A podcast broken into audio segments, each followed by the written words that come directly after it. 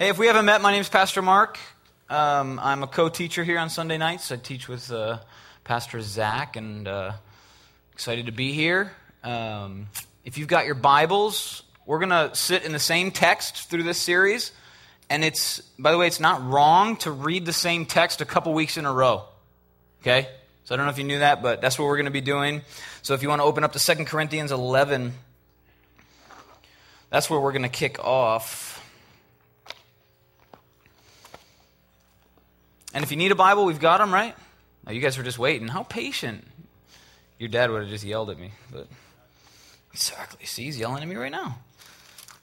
2 Corinthians. If you need a Bible, just raise your hand. No shame in your game. All right? Just don't hoard them and sell them on eBay. Who was here last week? How many of you were here last week? Of course, that's kind of tough to tell, like, who wasn't. Who wasn't here last week? Don't feel bad. It's okay. All right, cool.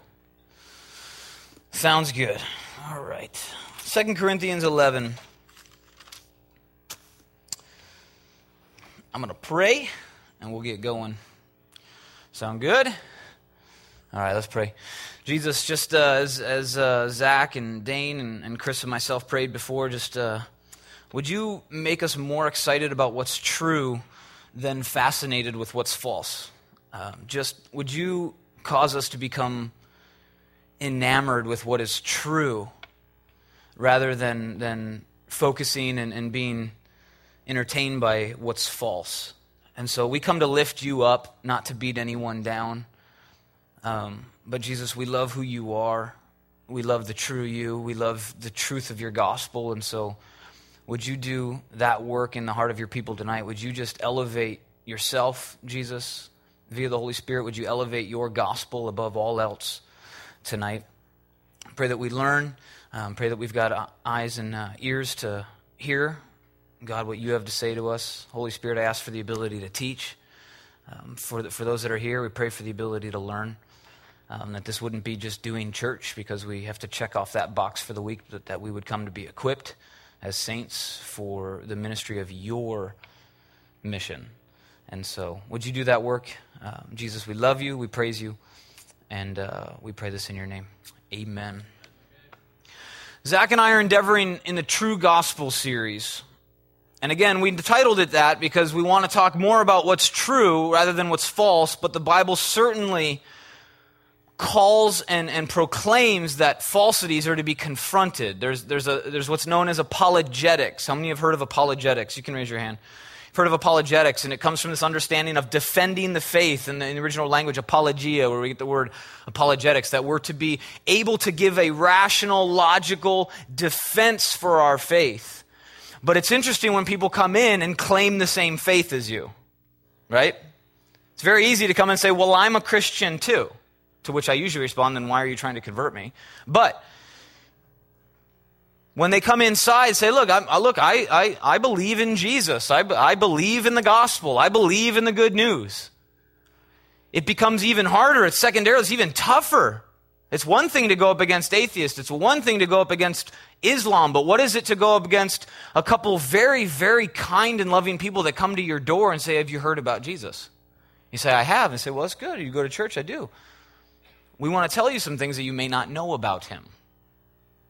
And you'd be surprised, even within the church, how many Christians can't defend the truth of Jesus, can't defend the truth of the gospel, because we haven't trained ourselves up in that defense of our faith. And so we're endeavoring in 4 weeks. We took a look at Mormonism last week, which claims to be Christian, but is not. This week we're taking a look at Jehovah's Witnesses, which claims to be Christian, but is not. Next week we're going to take a look, Zach's going to take a look at Christian Science. Right? It's like no one knows anything about that religion. You have to show up to that week, okay? Claims to be Christian and science, but is neither, okay? It's like grape nuts. That's cereal. It's not grapes or nuts. I don't know what it is, right? And then fourth, which I'm actually perhaps most excited about, is actually Zach's going to take a look at Unitarian Universalism in the fourth week.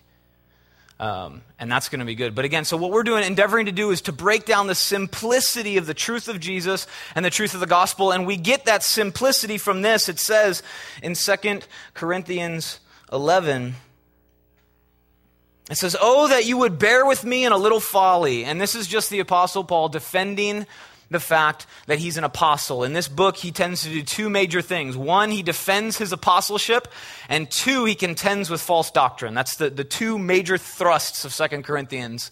And so he's not saying, oh, that this is folly, this is crazy. He says, look, if you would just bear with me as I defend myself as an apostle, who Paul, being called by Jesus from heaven, right, had to defend it, he says, is a little folly, and indeed you do bear with me. He knew that they believed him.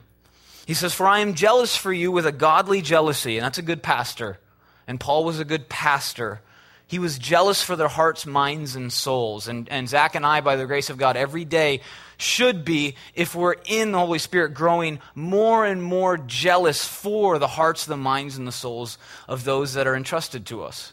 And Paul says, "I am jealous for you with a godly jealousy," as a good jealousy. "For I have betrothed you to one husband, that you may that I may present you a chaste virgin to Christ. But I fear, lest somehow, as the serpent deceived Eve by his craftiness," we took a look at that last week, that Satan came into the garden of Adam and Eve, and he began to play games with the Word of God. Did he not?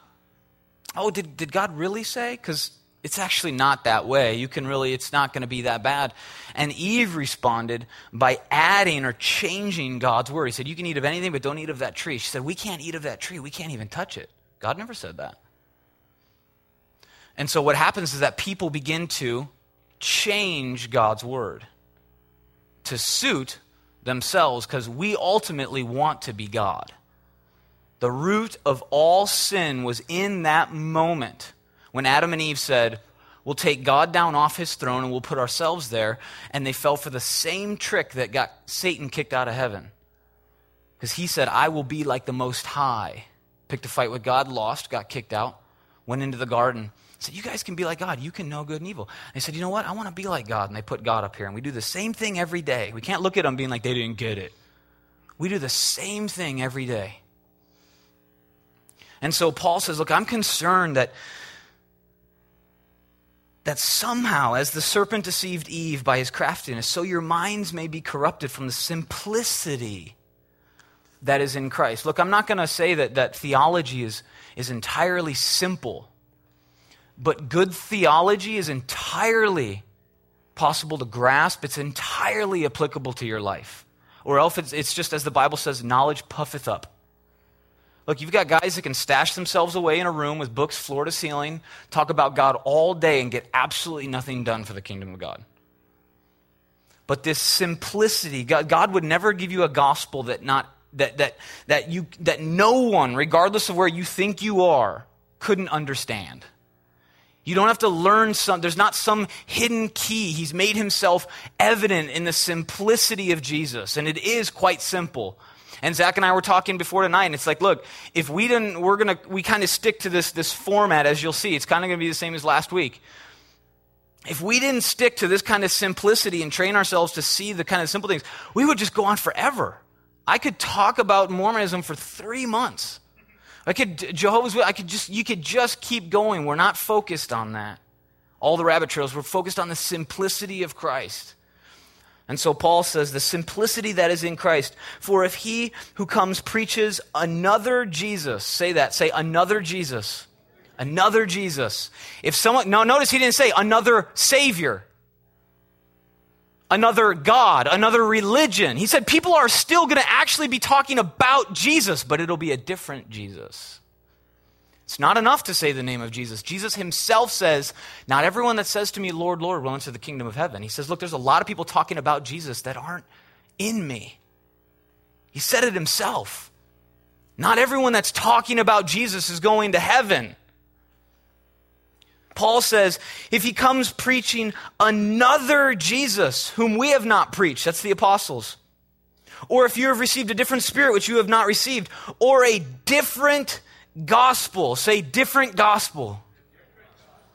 There are many gospels. Lowercase g gospels. There are tons. The gospel of sex. The gospel of fame. The gospel of pride, of power. power, of entertainment, the gospel of selfies, right? There is gospels for everything. I think it was Martin Luther or Spurgeon that said, our heart is an idol factory. We know how to make good news about ourselves like crazy. But he says there will be different gospels from the one we preach. A different gospel which you have not accepted. You may well put up with it. And so we're taking a look at two main things. And Zach and I want you to see this process. Look, when the Jehovah's Witnesses come to your door, as they did to me a couple months ago, and they haven't come back like I asked. But as they came to my door, I opened the door, said, hey, I was in workout clothes. They were on the little porch and said, have you heard about Jesus? I have. I want to talk about him. And I said, well, did you know that this? I said, look, let's start the basics. Who is Jesus? And what we want to show you on these cute little PowerPoint slides that we have for you guys is just logically, per Paul's instruction, this idea of another Jesus and a different gospel. Those are just the two buckets you want to get to. Look, who's Savior and how are we saved? Because that's what everyone's trying to answer. Who's Jesus and how does he save me? Everything can be understood about the truth of what someone claims or the falsity of what they claim in those two columns. And it doesn't take much, as we'll show you. Look, I've got 468,000 points in this. I'm going to give you three in each one. The simplicity, because they're not going to stay on your porch long. You're going to end up following down the street, as I have. I had one lady that came up after like 5-10 minutes. She came up and like, did you want to join in? Do you guys want it? No, we have to go. What? Where do you have to be right now? Another door, right? Let's talk. Who is Jesus? What is, when you say you believe in the gospel, what is the gospel to you? Who is Jesus? So you start with those two lists, as we're going to do. That's where you begin to see the difference between a false gospel and the true gospel. And so again, keeping in the format that we took a look at last week, I want to give you some background. And as I said last week, I will do as little as I can to put any words into the mouths of Jehovah's Witnesses, the same as I did with Mormons last week. Did we agree that was probably a pretty fair presentation? I'm just asking you to look at your own words. And what we'll do is take a look at what the Bible says, the biblical response to it. And so I want to give us a little bit of a background. I want to talk about their scriptures, where they derive their theology, where the church is today, and then we're going to get into our two columns. Sound good? So the background on Jehovah's Witnesses is that they were founded by a guy by the name of Charles Taze Russell in 1872. He was born on February 16th, 1852. Russell organized a Bible class in Pittsburgh, Pennsylvania at the age of 18. He was ambitious. In 1879, Russell sought to popularize his errant ideas on doctrine. He co-published the Herald of the Morning magazine with its founder, N.H. Barber. And by 1884, Russell controlled the publication and renamed it The Watchtower, announcing Jehovah's Kingdom, and founded Zion's Watchtower Tract Society, which is now known as the Watchtower Bible and Tract Society. The first edition of the Watchtower magazine was only 6,000 copies printed each month. Today, the Jehovah's Witnesses Publishing Complex, which is in Brooklyn, New York, churns out 100,000 books and 800,000 copies of its two magazines every day. Every day. From 6,000 copies a month to 100,000 books and 800,000 copies of its magazines daily. Charles Taze Russell claimed that the Bible could only be understood according to his interpretation. After the death of Russell on October 31st, 1916, a Missouri lawyer by the name of Joseph Franklin Rutherford took over the presidency of the Watchtower Society, which was known then as the International Bible Students Association. I think this is also, you'll see stuff about the Bible Student Movement was one of the early names too. And so it was known as the International Bible Students Association. And in 1931, he changed the name of the organization to the Jehovah's Witnesses. Today, about 8.2 million Jehovah's Witnesses that are actively engaged in evangelism. They crush Christianity when it comes to this. They crush it. they are willing to do for a false gospel what very few Christians are willing to do for the real one. Look down on them as you may. They are on mission. I've been to a service. They are nicer than you. Just need you to know that. They are certainly nicer than me, because I'm the guy that just told you that they're nicer than you. They are some of the nicest folks I've ever met. Same with Mormons, to be honest. They do nice better than Christians. But unfortunately, nice doesn't save you. 8.2 Jehovah's Witnesses that are actively involved in evangelism. Over 115,000 congregations. And they've got roughly almost 20 million annual members that go to a memorial every year for the memorialization of Christ's death, Jesus Christ's death. I've got that they're best known for door-to-door preaching and literature distribution, refusing to celebrate birthdays and holidays, refusing to join military services, and refusing blood transfusions. That's kind of the ripple that is out the most in culture. We're not going to deal with that. Tertiary at best. They claim to be a Christian denomination. And I joked, but I tend to start there when they come to my door and say, have you heard about this? We'd like you to. I said, look, do you believe I'm a Christian? Have you accepted Jesus? You say, I have. Then you are, yeah. What are you trying to convert me to? What are you trying to convert me to? If you're a Christian and I'm a Christian, then why are we talking about this? But they preach another Jesus in a different gospel. And so we got to talk about where they root their theology, right? We've got to take a look. And the Mormons had multiple books, did they not? One of which was the Bible, okay? One of which was the Bible, and then they had three others. For Jehovah's Witnesses, they too have the Bible. They have what's known as the New World Translation. The New World Translation. Now, they say, Jehovah's Witness will say that their theology comes from the Bible alone. But already there's an issue with their own literature. Because in that declaration, they contradict what the Watchtower organization says. I'll show you.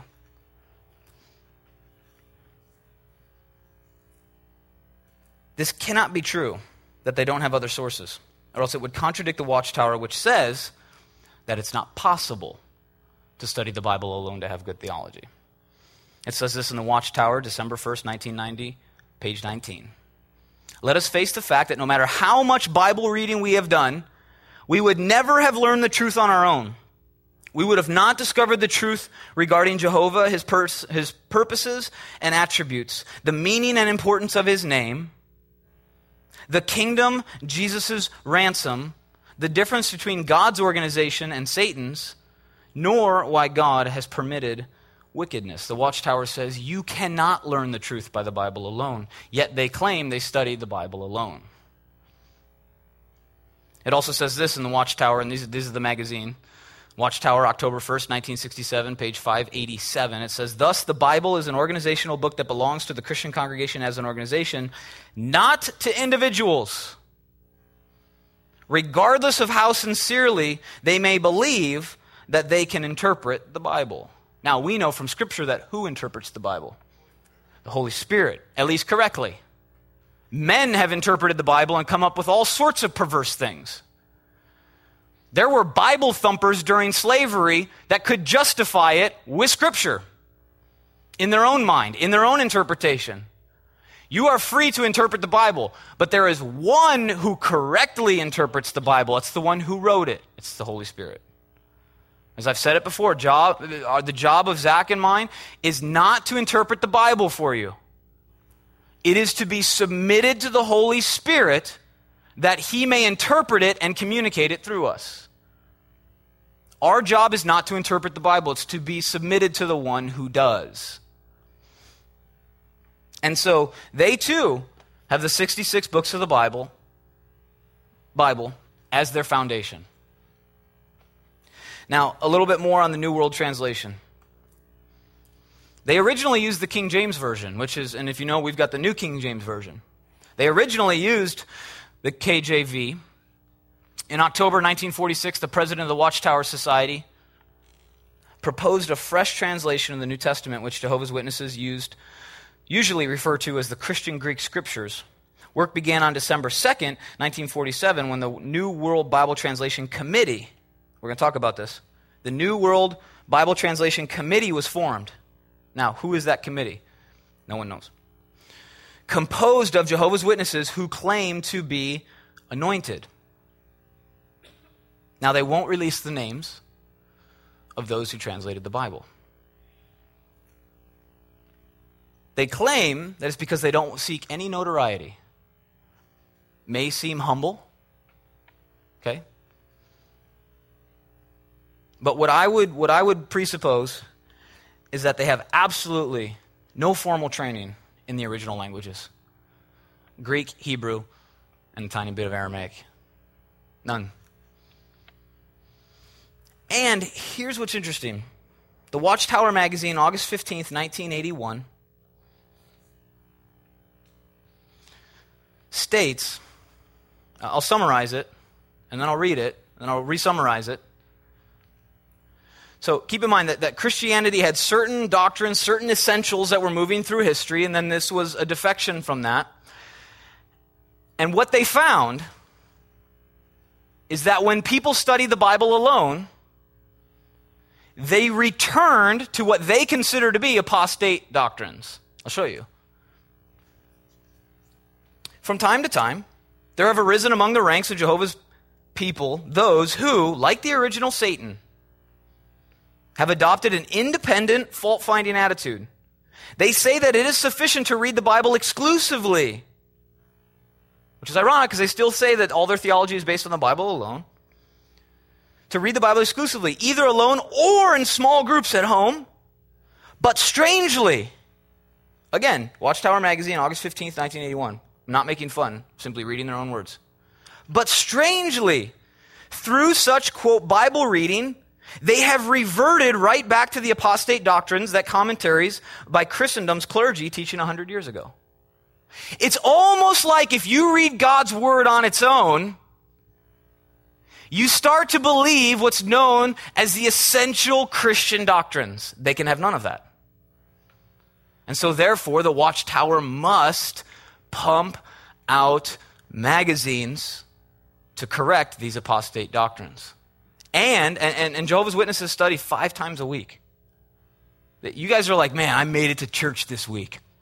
You're welcome, Pastor, I'm busy. 5 nights a week. And I've been to one of those. And they call people up, and they role play, and they evangelize, and they talk about how to defend their faith, and how to answer questions, and what to ask, and how to dissect, and how to move. And they train them 5 days a week. And they tell them what this means, and they say, this is the only place you can truly learn about this, because what they found by their own admission is if you study this on your own, you start to believe what the Christian guys were teaching 100 years ago. Now, I want to do something. I'm holding up the New King James Version of the Bible right here. I just want to tell you a couple things. This translation right here is published by Thomas Nelson, Incorporated, which is a subsidiary of News Corp. The New Testament was published in 1979, Psalms in 1980, and the full Bible in 1982, 7 years to complete it. It was conceived by a man named Arthur Farstad, inaugurated in 1975, with 2 meetings, one in Nashville, one in Chicago, that consisted of 130 biblical scholars, pastors, and theologians. 130. I'll give you a partial list of the men who translated this Bible. Dr. Ronald B. Allen, professor, Old Testament language and exegesis from Western Conservative Baptist Seminary. Dr. Barry J. Beitzel, associate professor of Old Testament and Semitic languages. This is partial contributors of the Old Testament from Trinity Evangelical Divinity School. Dr. Walter R. Bodine, associate professor of Semitic languages and Old Testament from Dallas Theological Seminary. Dr. D. David Garland, professor of Old Testament and Hebrew, Southwestern Baptist Theological Seminary. Dr. David K. Hutter, professor of Old Testament and Greek at Nyack College. Those are just 5 of the men that contributed the Old Testament translation. Partial list of the New Testament contributors, Dr. James Boyer, professor emeritus of New Testament and Greek at Grace Theological Seminary. Dr. A. Glenn Campbell, professor emeritus of New Testament, Greek, and Theology, Montana Institute of the Bible. Dr. Virtus E. Gideon, professor of the New Testament and Greek, Southwestern Baptist Theological Seminary. Dr. Robert G. Horber, professor of exegetical theology at Concordia Seminary, Dr. Charles R. Smith, professor of Christian theology and Greek at Grace Theological Seminary. Again, those are just 5 of the guys that contributed to the translation of the 130 that contributed to the translation that I hold in my hand today. Just as distinguished are the men that sat, same sort of title, rank, prestige, understanding, is the Executive Review Committee of both the Old Testament and the New Testament of the New King James Version, which we teach in Calvary Chapel, the Commonwealth Oversight Committee, which oversees the British translation, the North American Oversight Committee, which oversees the American translation, the Nashville Convocation, where they put the final touches together, the New King James Bible Review Committee, and the New King James Translation Committee. There is absolutely nothing to hide about the men that translated this Bible. Nothing. And if you write Thomas Nelson, they'll send you the full list. These are the men, these are their credentials. Some of them are dead, but you can still call most of them.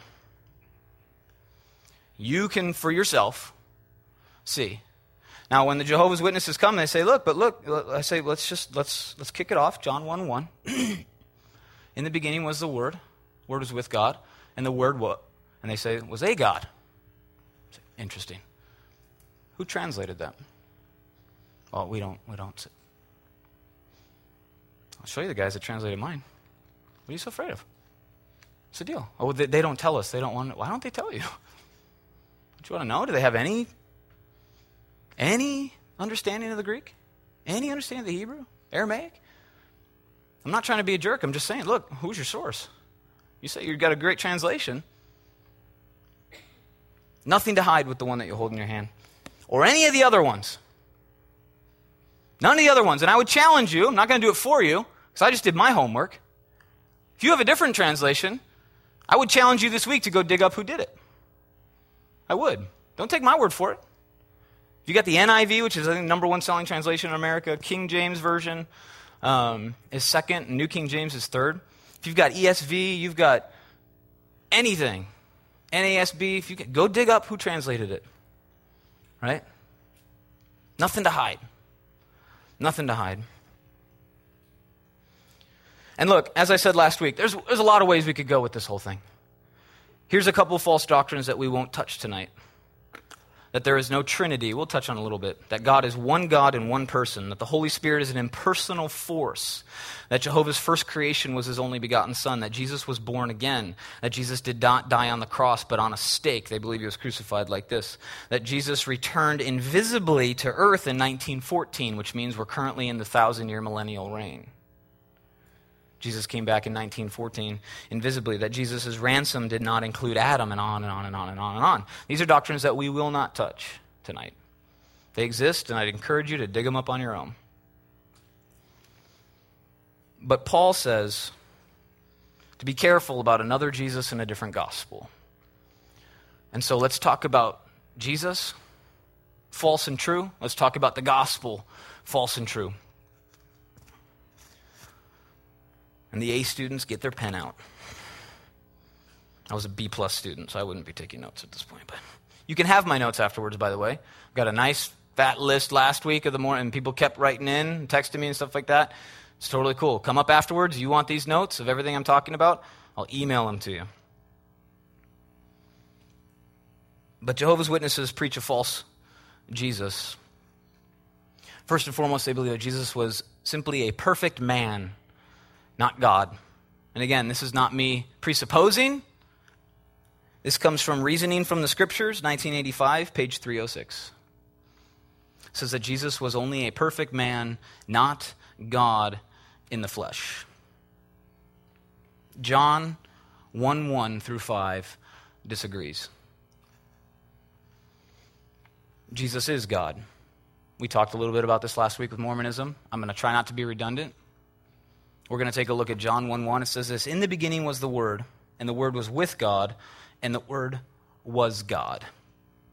Now, Jehovah's Witnesses immediately say, no, the Bible says was a God. And that's where I take them down the translation route, to be honest. But if they're not willing to concede that, then I simply say this, let's go with your translation then. He is a God. Yeah. Question, is Satan a true God or a false God? He's a false God. Good. Is Jesus a true God or a false God? Now they're caught. If they say he's a true God, they contradict the Watchtower. If they say he's a false God, they make Jesus out to be not God, therefore can no longer substantiate their claim that they're Christian.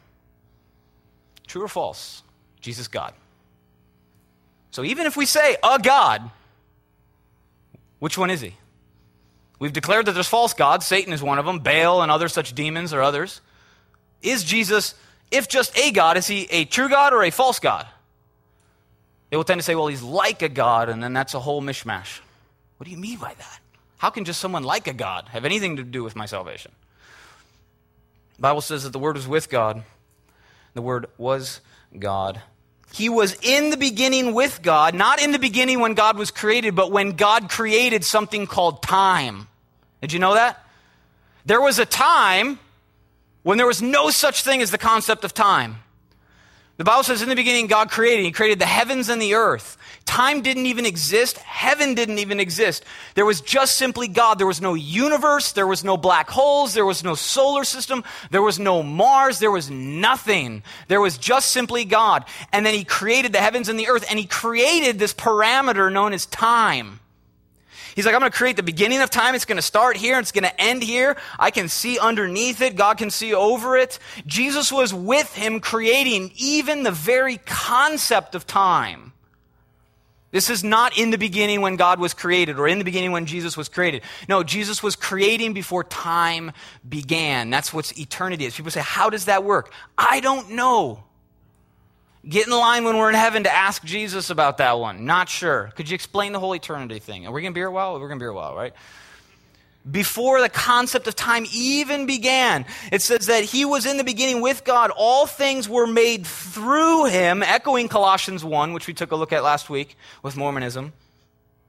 All things were made through him. What that means is that when God the Father spoke in Genesis 1:1, Jesus created everything. All things were created through him, and without him, nothing was made that was made. It doesn't say that about the Father. It doesn't say that about the Holy Spirit. Equally God in the Trinity, but with separate roles. It's a picture of the family. It's the picture of the church. That there's separate roles, yet equal. Jesus created everything eternally with God, eternally as God. It says, In him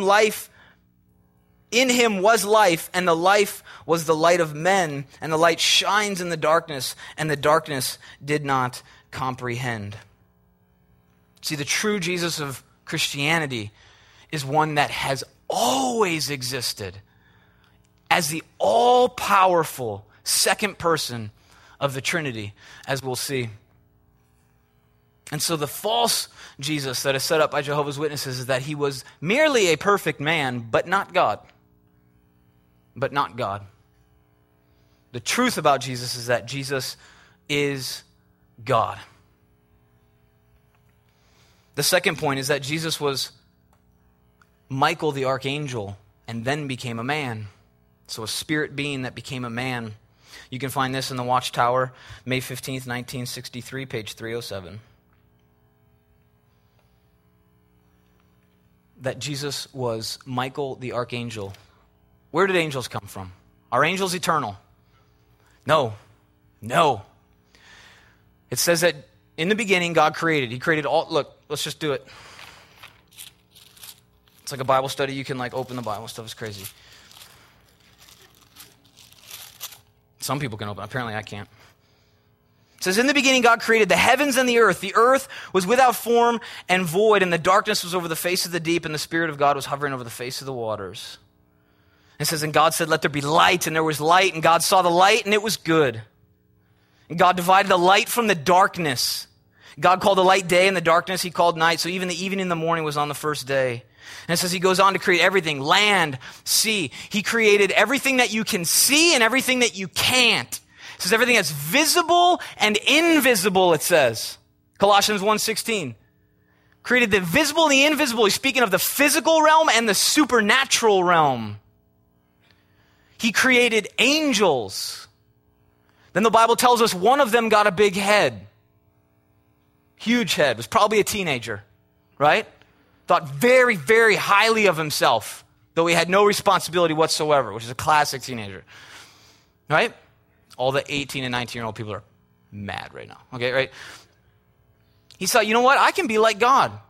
I can be like God. So he assimilated a third of the angels. How many angels are there? The Bible says it's innumerable. So what's the math term for that?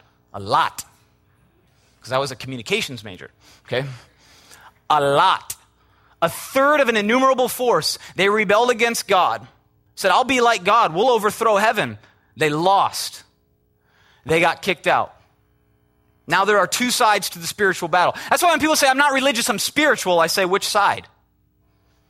I just told you, I'm not religious, I'm spiritual. I know. So spiritual bucket, which side are you on? What do you mean? I just do yoga. I don't know what you're talking about. You want to tap into the spiritual realm? You don't want to talk about two sides? Right? I'm not going to go off on a yoga tangent, okay? So, though I could. All right, so, right? It says there's two sides. There is an angelic army, and there is a demonic army. You can't just tap spirituality and assume it's all good. You have to test the spirits, as the Bible says. So on one side, you have the angels. On the other side, you have demons, and they have rank. Like any good military force, they have rank. Michael is a general.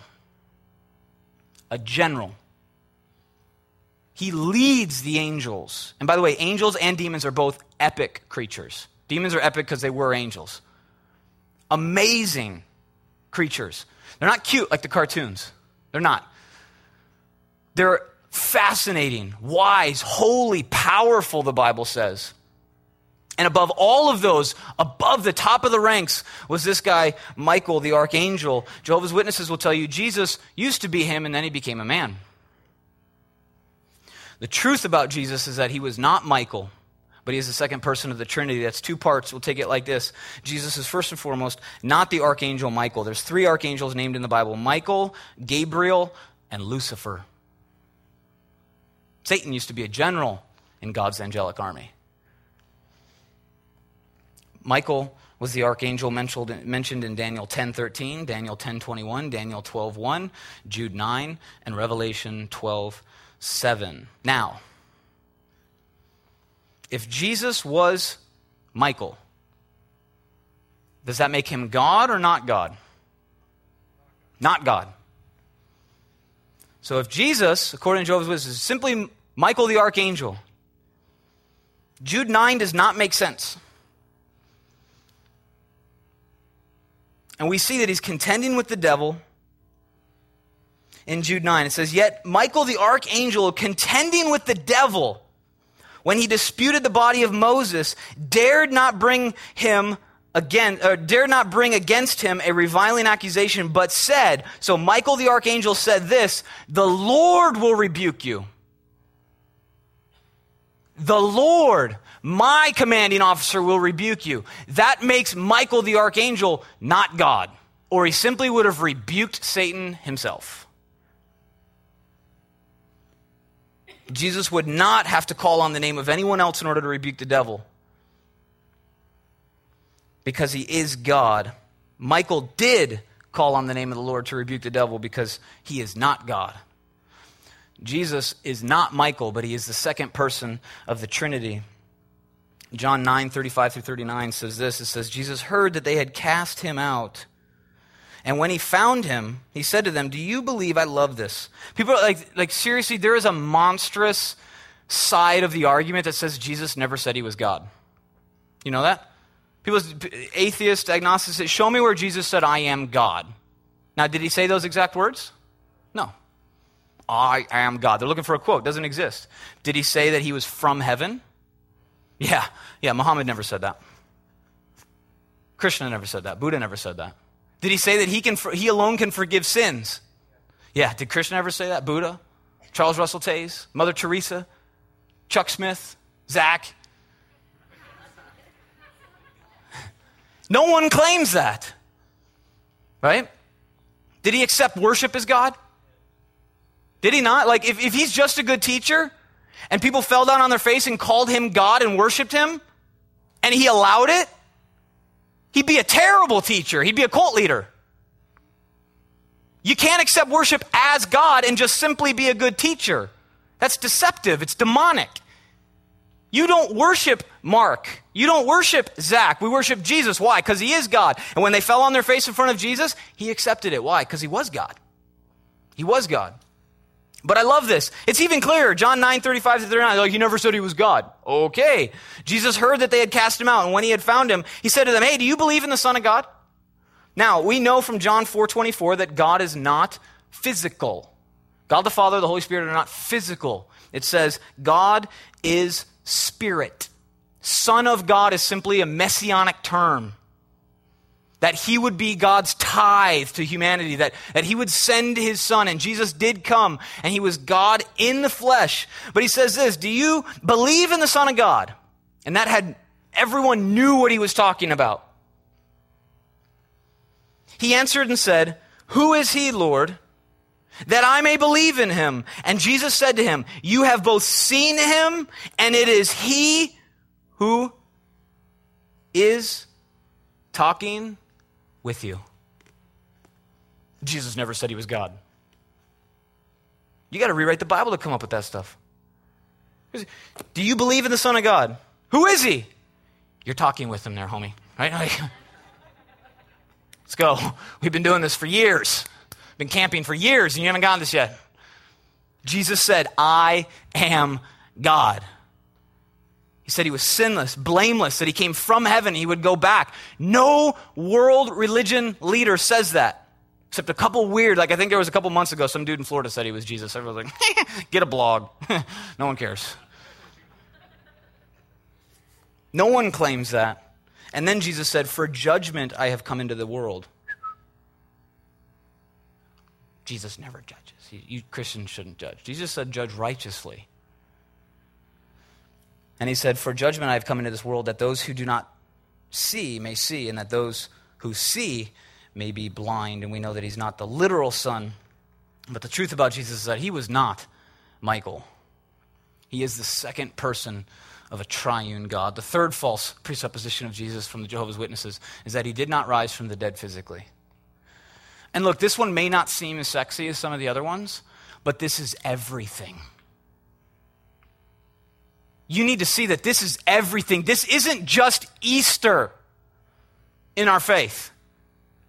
That he didn't rise physically. That he rose as a spirit. Which sounds kind of okay, and if you're not trained in understanding the Scripture, you might kind of be like, well, maybe, I think, I don't know if I could support it this way or the other. No. He physically resurrected from the grave so that death would be defeated by him. He can't just float off as a spiritual being or death still won. His body's still in the grave. And they find his bones like every other world religion. You can go to their graves today, not Jesus's. Why? Because he rose physically. I need you to see how intense that is. Jesus rose physically. By the way, did I give the I gave the May 15th. Jesus did not rise from the dead in his physical body. That's from the Awake magazine, July 22nd, 1973, page 4. I'll give you another one. It says that Jesus was raised not as a human creature, but as a spirit. That's Let God Be True, page 276. The Bible disagrees. The Bible translated by guys that know how to translate the Bible disagrees. It says this in John 2:19-21. It says, Jesus answered and said to them, destroy this temple. After he went into church and threw tables. We don't talk about that Jesus very much, right? He went in, he chucked a table. All the Pharisees, all the religious people are looking at him. He says this, he says, destroy this temple. And in 3 days, I will raise it up. They're like, are you kidding me? This thing takes decades. It's like 3 days. You guys don't get it. He said, then the Jews said, it has taken 46 years to build this temple, and you're going to raise it up in 3 days? The Bible says, but he was speaking of the temple of his body. John 20:24-27 says, now Thomas, doubting Thomas, called the twin, one of the 12, was not with them when Jesus came. The other disciples said, therefore said to him, we have not seen the Lord, or we have seen the Lord. So he said to them, unless I see his hands, the print of the nails, and put my finger into the print of the nails and put my hand into his side, I will not believe. And after 8 days, his disciples were again inside and Thomas with them. Jesus came, the doors being shut, and stood in their midst. It's a grand entrance. Jesus was no longer clearly in a human body, but he was still in a physical body that had been glorified. Dude's just walking through walls. And it says he was with them in the midst, and he said, "Peace to you." There's an exclamation point, so he actually kind of yelled. I think Jesus was having fun, right? It's like check this out. Yo, peace to you! Everyone's like, "Wah!" Right? Thomas pees his robe, I don't know. Poor Thomas, he gets bagged up. And then he said to Thomas, "Reach your finger here." Now, if he just floated off as a spirit being, how does he still resemble the scars of the crucifixion? He says, "Reach your finger here and look at my hands, and reach your hand here and put it into my side. Do not be unbelieving, but believing." And 1 Corinthians 15:14 puts the weight of this. Jehovah's Witness will say that Jesus did not raise from the dead physically. And I told you this is everything. That Jesus rose from the dead physically in a glorified body. It says in 1 Corinthians 15:14, it says, "And if Christ is not risen. It says he's the firstborn of the dead, which means Lazarus was resuscitated and then died again. His bones went into the ground. Jesus was resurrected, firstborn from the dead. He's the first one to overcome death. The only one to overcome death. It says, "And if Christ is not risen, then our preaching is empty. Zach and I should just simply go home." We should just simply spend Sunday nights at Chipotle. Right? Which, if Christ is not risen, then our preaching is empty, and your faith is also empty. If Jesus did not rise from the dead physically in a glorified body, defeating death, your faith is worthless. Stop coming to church. It's over if he's still in the ground. It's dead. You're just simply members of a cult at that point. Following pastor is not a savior. Because if he can't overcome death, how dare he declare that he can do the same for you? If Jesus didn't rise physically, your faith is futile. This is a much bigger point than Christians. Christians want to go so far into some of the early arguments, but this one is massive. Jesus rose physically. People recognized him. He had scars on his hands. He was in a glorified body, which the Bible says we will get. That's the good news. The good news is not that we go into the ground and then we get a cloud and a harp and we're a spirit thing elsewhere. It says that we will get glorified bodies like Jesus has a glorified body. We will not be God, but we will be with God. That's the good news. Jesus rose from the dead physically and then ascended after 40 days into heaven. Jehovah's Witnesses will come to your door and tell you that they are Christian and ask you if you know Jesus. We say, "I do know Jesus. Let's talk about him." And these are the first 3 points that I would go to. Jehovah's Witnesses say they believe in the gospel. We're all about the good news. Good news of what Jesus has done. We've taken a look at Savior. Now we need to take a look at salvation, have we not? We know Savior. Do we know salvation? There are false gospels everywhere. Paul says there's going to be different gospels out there. How do I know the true gospel? We start with these 3 points. The false gospel of Jehovah's Witnesses is that you are justified by keeping God's laws. Now, this will be a thread next week as well. This is the redundancy. Because every false religion has to be about works. People are like, all religions are the same. I took a comparative religion class at my community college. All religions are basically the same. You have not studied the claims of Christianity. And to be honest, the church has not declared them very clear either. We are the only, yes, one true, but if you, even if you lump us in with religion, which is relangari, how do you relink to God? Religion, the word relangari means relinking to God. So the question is, what relinks you to God, and does it have the power to do so? Every other religion will say you relink to God by becoming better. Only Christianity says, while you were a sinner, Christ died for you. And so the Jehovah's Witnesses will tell you this, that you are justified by keeping God's laws. They're like, no, we don't. We're saved by grace. Nonsense. Your own literature in the Watchtower, February 15th, 1983, page 12 says, many have found the second requirement. See, they've got four requirements for salvation. I think it's a knowledge, I got to know my own notes, right?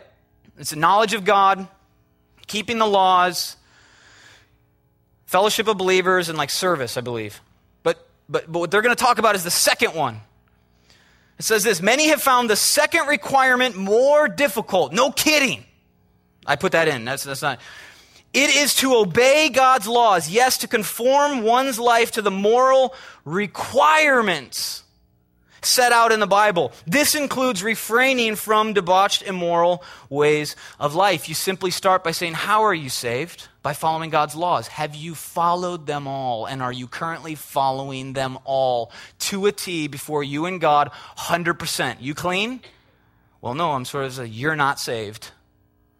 What are you trying to convert me to? Are you kidding me? We just logically deduced you're incapable of keeping the law. Your own literature says keeping the law is the second of four requirements to be saved. How on earth can you declare to be saved? You'd have to be perfect. You'd have to be perfect. Hundreds of laws. Hundreds. How you doing with that, friend? Right? Justified by keeping God's laws. It's a false gospel. The true gospel of Christianity is that we are justified apart from the law. Look, the New Testament reflects back on the Old Testament and God's law and the whole, and says it's like a schoolmaster. The law is there to protect you, right? Look, the sexual ethic laws that God in place, it wasn't just because he didn't want you to have any fun. It's because he wants to protect you so you can have even more fun when you get married, right? Only the married couples laughed at that. Everyone else thought it was a little too awkward, right? So yeah, there's the protection in the law, but the New Testament says it's like a schoolmaster. It shows you that you can't keep the law. God's law points to the fact that you can't keep the law. And the people were so focused on the laws, the Pharisees, and they were epic at it. Paul even says as a Pharisee before the law, he was blameless. And he's like, I wash all that aside if I can just know Jesus. He says that in Philippians.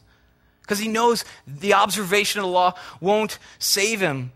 And so the truth of the gospel of Christianity is that we are justified apart from the law. I'm not going to be redundant from last week, but we're going to take a look at Romans 3, 27 through 28. It says, where is the boasting then, Paul says? It's excluded. By what law? Of works? No. But by the law of faith. Therefore, we conclude that man is justified by faith apart from the deeds of the law. It's a totally separate bucket.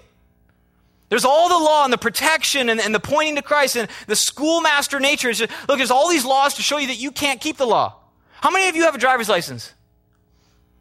We're going to do something here. We're not even going to talk about the Bible's laws. How many of you have ever changed a lane without a blinker? Most of you are lying right now, sinners, right? See? You couldn't keep that one. Did you know, I'm on a motorcycle every day. I am so hyper-conscious of the laws. Did you know that when you pull up to a right turn and there's three lanes? I didn't take driver's ed here. I don't know if they teach driver's ed in California. It doesn't seem like it, right? Did you know, you come to a complete stop, by the way, your wheels are already across the line, aren't they? So you've broken one law, right? You sped to get there, by the way. We all did it, okay? I passed you at 90 on the motorcycle, right? Your wheels are past the line. You've broken a law. Now what you're doing is you're checking. It's safe to go. You pull in, right? Do you pull into that immediate lane? Nah, you kind of drift into the second one. Now, did you notice that there's actually a straight line for like 50 feet at the beginning of that lane? Then it goes dotted. You crossed over where it was solid. You've broken a second law. And you probably didn't use your blinker, right? And it's 35, you're going to do at least 40. We cannot even keep minuscule traffic law. You think you can keep the scope of God's law? Crazy. One sin separates you from God. One law. Soon as your wheels go over that line, no. You're not perfect. Why are you at my doorstep trying to convert me into a clear lack of salvation? If we're justified by keeping God's laws, no one is saved. But Paul says we are justified apart from the law. How excited are you about that? Galatians 2:16 says, nevertheless, knowing that a man is not justified by works of the law, but through faith in Christ Jesus. Now, look, we can go into a whole study of grace, and you talk about holiness and all sort of stuff. Look, when you are saved, right? You don't have to keep the law, but when you are saved, you will want to keep the law. You'll want to. God himself will give you a propulsion toward holiness, not toward debauchery. You'll never be sinless, but by the grace of God, in sanctification, you will sin less. Because he will be the thrust behind it, but you're already saved. Now he's just going to do some work on your desires now that you've been saved. We don't work on our desires to be saved. God radically turns you around and says, you're saved, now go this way instead. And that's where holiness and sanctification come. Jehovah's Witnesses would have you believe, unfortunately, that they're justified by keeping God's laws, and they can't turn circles around that one. That's a false gospel. They'll tell you that there is no hell. No one wants to talk about hell, but Jesus talked about it more than anyone. He didn't want anyone to go there. They believe in what's known as annihilationism, okay? It says this in Let God Be True, page 59, 60, and 67. It says, when you die, you cease to exist. Essentially, judgment day is only for the faithful Jehovah's Witnesses that are resurrected to life. Now, I try to say this without joking, but theology, we all know Jehovah's Witnesses ascribe to this 144,000 number. It comes from Revelation, yes? By the way, they're Jews, okay? They're Jews in the Old Testament. I've taught through Revelation. It's from the tribes, okay? So you can just go down the ethnic route. Are you Jewish? Because they were in the Bible. Those 144,000, which God moves through the tribulation, were Jews. They subscribe to this 144,000. And that works as only 144,000 are saved. That works until your membership goes to 144,000 and one person. Now your theology has to shift to fit what you are claiming. And so once membership reached 144,000, they claim now that the 144,000 receive immortal life, and then other Jehovah's Witnesses receive eternal life. The 144,000 are now at the head table at the wedding party, if you will.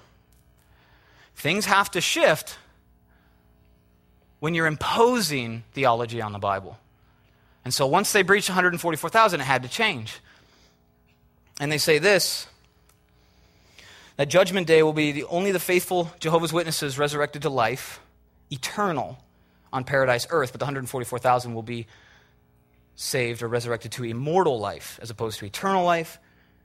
The rest of all mankind will be annihilated, wiped out, and made to not exist with no eternal punishment in fiery hell.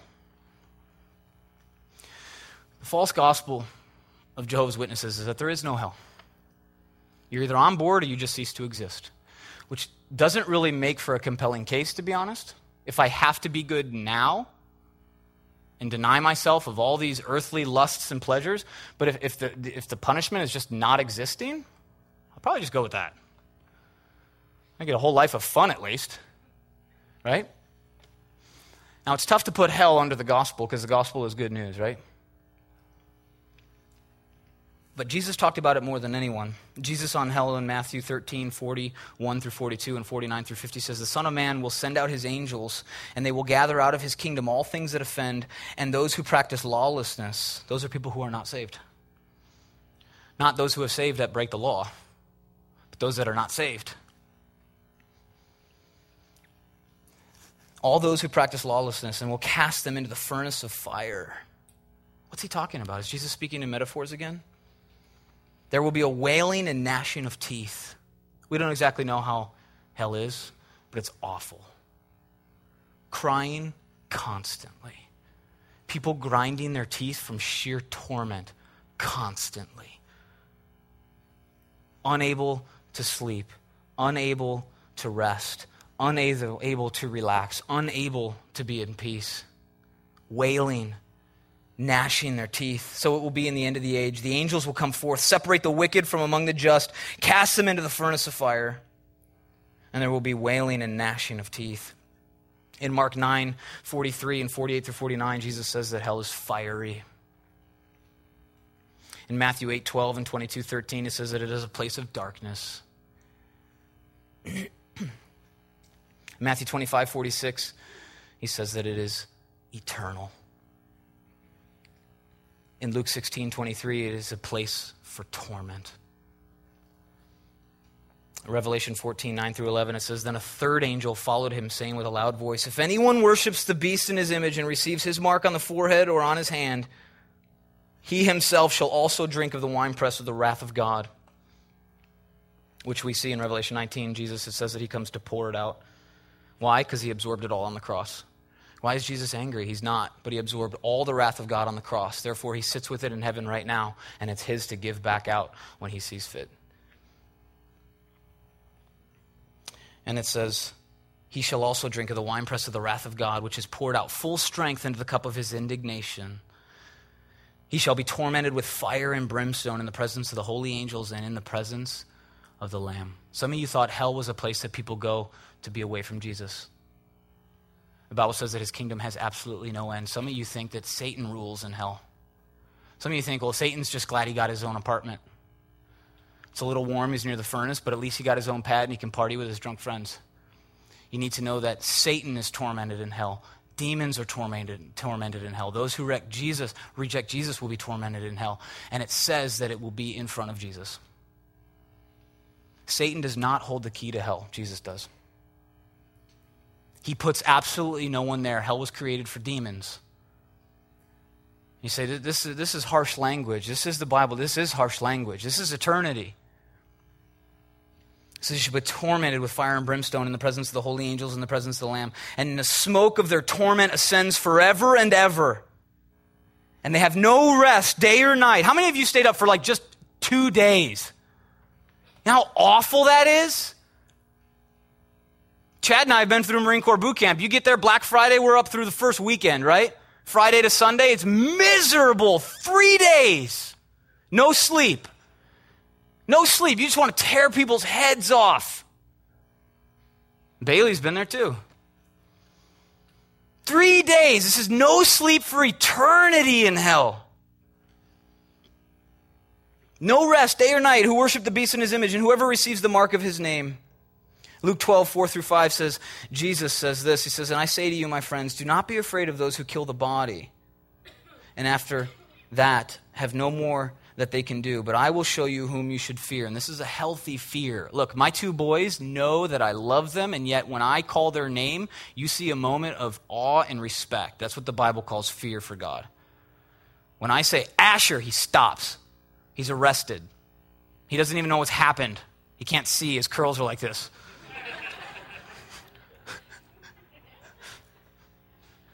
He's not afraid of Daddy. But he has a respect when I call his name. It's the fear the Bible's talking about. It's a healthy fear. He says, I will show you. Jesus says, I will show you whom you should fear. Fear him who after he has killed has the power to cast into hell. I say to you, fear him, Jesus says. Fear God. Not those that can just simply kill the body, but those that can be cast, that God can cast in for eternity those who reject him. Now, this is tough to stomach, and some of you say, why would a loving God send anyone to hell? I would respond by saying God has sent no one. We chose it first. Why would God send people to hell? The real question is, why would he let a single person into heaven?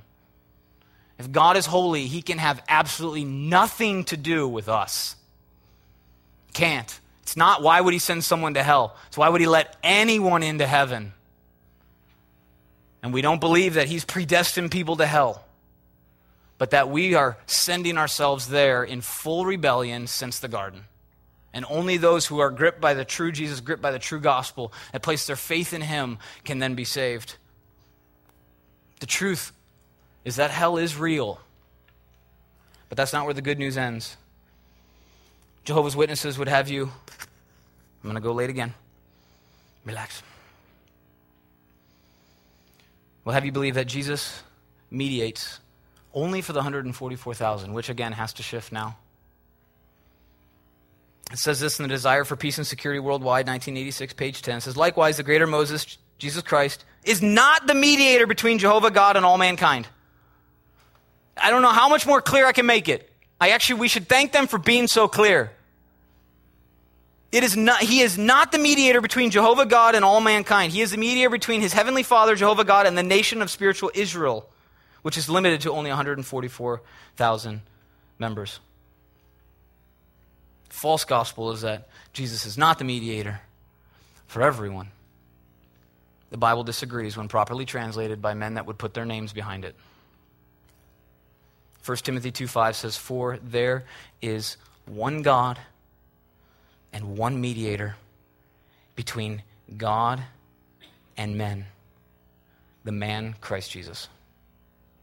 What that means is that when Jesus presents his bride in heaven, some of you think that God will be judging you. And for Christians, look, we understand that much will be given to those, and there's a whole study to take a look at. When you get to heaven, okay? When you get to heaven, look, there's going to be roles and jobs, and it's going to be distributed, and houses, and all that sort of stuff. We get all that. But you need to know that first and foremost, there is simply in or out. There are simply those who are in Christ and those who are apart from him. That's it. And so what Jesus does is he mediates. He says, look, Satan, it says in Revelation, it says that he will be the accuser of the brethren. You'll stand in a courtroom before God, before Jesus himself, the Bible says. It says that the Father judges no one, but has committed all judgment to the Son. So you'll stand before Jesus. Satan will say, do you swear to tell the truth? He'll be like, yeah, I swear to tell the truth on my own name. Yeah, for sure. And he says, look, this guy is terrible. You should see the things Mark has done in his lifetime. And Jesus will say, I know. I'm not judging him. I'm judging me. God says, I'll judge me. So we are not specifically judged. God doesn't see us through the lens of our sin. He sees us through the lens of our faith in Jesus. And in that lens, you're perfect. When God sees you, he sees a sinner. That's why the Bible says that he hates sinners. I've never heard that in church. It's true. But when God sees you through the lens of Jesus Christ, he sees you as perfect. That's the transcendent entrance. That when you pass through the gates into heaven, you are not seen for who you are and what you've done. You're seen for him who you've placed your faith in. Does that make sense? You are judged on what Jesus has done, not what you have done. And Jesus is the mediator. And the Bible says that he's our great advocate, which is a legal term. And so the true gospel is that Jesus mediates for all. For all. It says he lives currently to make intercession for all. And I'll end on this. This is one of those moments where as a pastor, you try to grab everyone's attention by saying something like this: faith itself does not save you. Faith itself does not save you. You say, what? Are you kidding me? I'm leaving. This is heresy. You've taught on sola fide, that faith alone, by grace alone. Look, faith in and of itself does not save you. Let's say a family goes to a swim meet, and they're watching their high school son swim, and he's swimming. He's got a little sister who's in the stands, and she's eating a pack of Skittles, because who doesn't love Skittles? And she's eating, and she drops one, and it goes underneath the bleachers. Crowd erupts, the event ends, everyone rushes home. Swimmers are in the locker room. Families just outside. Janitor comes out to start sweeping. Let's say someone comes back in and falls in the pool and can't swim. Now, they can have all the faith in the world in a lot of different things. But if the object of their faith has no ability to save them, it's futile. If while drowning and screaming at the janitor, Throw me that skittle. It's great that that person has faith. But that faith alone will not save you from drowning. It's the object of your faith that has the power to save or not save you from drowning. If that man places his faith and says, throw me that life preserver, now we're talking about an object of his faith that can save him. If you, when you even come to the concept of God, think, I've got faith in what I've done. I've got faith that I've lived a good life. I've got faith that I've been at least 51% on the good bad scale.